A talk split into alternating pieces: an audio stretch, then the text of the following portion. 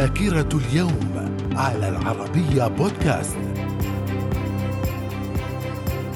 أهلا بكم إلى ذاكرة اليوم السابع من مايو ففي العام 1104 السلاجقة يتغلبون على الصليبيين في معركة حران. وفي العام 1250 فك أسر ملك فرنسا لويس التاسع وخروجه من محبسه في دار ابن لقمان بمدينة المنصورة في مصر. في العام 1914 أول باخرة تعبر قناة بنما. ومن ذاكرة السابع من مايو في العام 1945 ألمانيا النازية تستسلم لقوات الحلفاء دون قيد أو شرط في الحرب العالمية الثانية وانتهاء النازية. في العام 1946 تأسيس شركة طوكيو لهندسة الاتصالات وتغير اسم الشركة فيما بعد إلى سوني وكان أول منتج صناعي لها هو جهاز لطبخ الأرز. في العام 1952 ظهور التطبيقات النظرية للدوائر المتكاملة والتي أصبحت نواة كل حاسوب أو جهاز إلكتروني.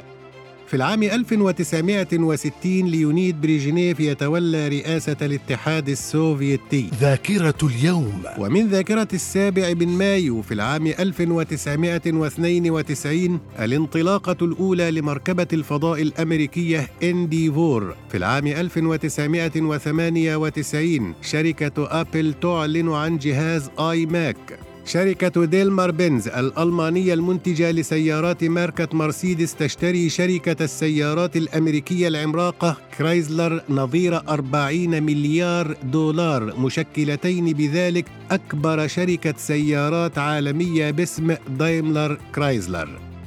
في العام 2002 تحطم طائرة مصر للطيران الرحلة رقم 843 بعد اصطدامها بجبل أثناء هبوطها في مطار تونس قرطاج الدولي. ذاكرة اليوم. ومن ذاكرة السابع من مايو في العام 2004 الرئيس الروسي فلاديمير بوتين يؤدي اليمين الدستورية لولاية ثانية. في العام 2005 قائد الجيش اللبناني الأسبق ورئيس الحكومة العسكرية العماد ميشيل عون يعود إلى لبنان بعد سنوات قضاها في المنفى في فرنسا.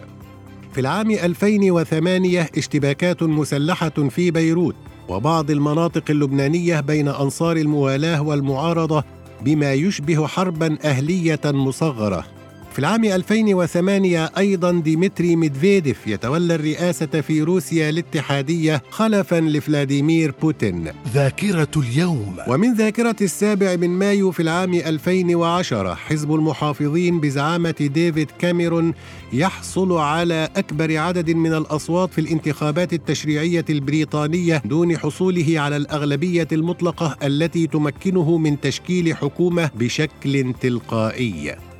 في العام 2012 فلاديمير بوتين يؤدي اليمين رئيسا لروسيا الاتحادية ليخلف ديمتري ميدفيديف في المنصب. وفي العام 2016 السعودية تعلن عن إعادة هيكلة لعدد من أجهزة الدولة نتج عنها دمج عدد من الوزارات والهيئات واستحداث أخرى.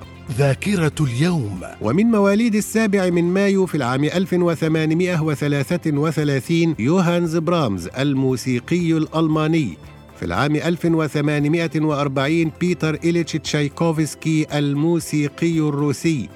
وفي العام 1861 رابندرانات طاغور الأديب والفيلسوف الهندي الحاصل على جائزة نوبل في الأدب عام 1913 وفي العام 1929 ولد توفيق زياد الشاعر الفلسطيني. ذاكرة اليوم. وفي مثل هذا اليوم السابع من مايو في العام 685 توفي مروان بن الحكم الخليفة الأموي الرابع في دمشق ومؤسس الدولة الأموية الثانية. وفي العام 973 توفي الإمبراطور أوتو الأول إمبراطور الإمبراطورية الرومانية المقدسة. في العام 1843 توفي فريدريش هولدرلين الشاعر الألماني. ذاكرة اليوم. إلى اللقاء.